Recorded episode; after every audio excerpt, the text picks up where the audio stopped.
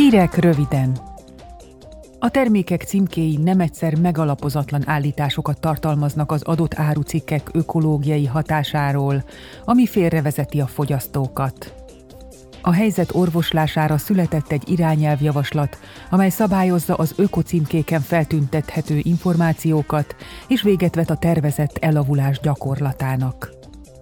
Tegnap a képviselők ezzel kapcsolatban megszavazták, hogy milyen álláspontot képviseljen a parlament a tanácssal folytatandó tárgyalásokon. A jogalkotói szándék szerint a szabályok egyfelől segítenek a fogyasztóknak megtalálni a valóban környezetbarát árucikkeket, másfelől arra ösztönzik majd a vállalkozásokat, hogy tartósabb és fenntarthatóbb termékeket kínáljanak.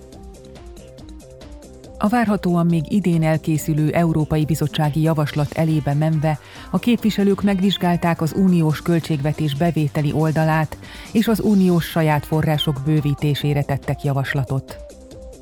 Erre többek között azért lenne szükség, hogy törleszteni lehessen az uniós helyreállítási tervhez felvett hiteleket.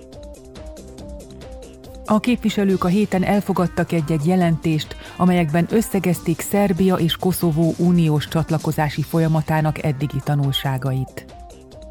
A kölcsönös elismerés szellemében mindenek előtt a Belgrád és Pristina közötti párbeszéd folytatását és viszonyuk normalizálását sürgetik. Külön hangsúlyozták, hogy Szerbia nem képviselhet az unióstól eltérő álláspontot az Oroszországgal szembeni szankciókról. Koszovó esetében méltatták az eddigi eredményes korrupció ellenes lépéseket, de további igazságügyi intézkedéseket kértek.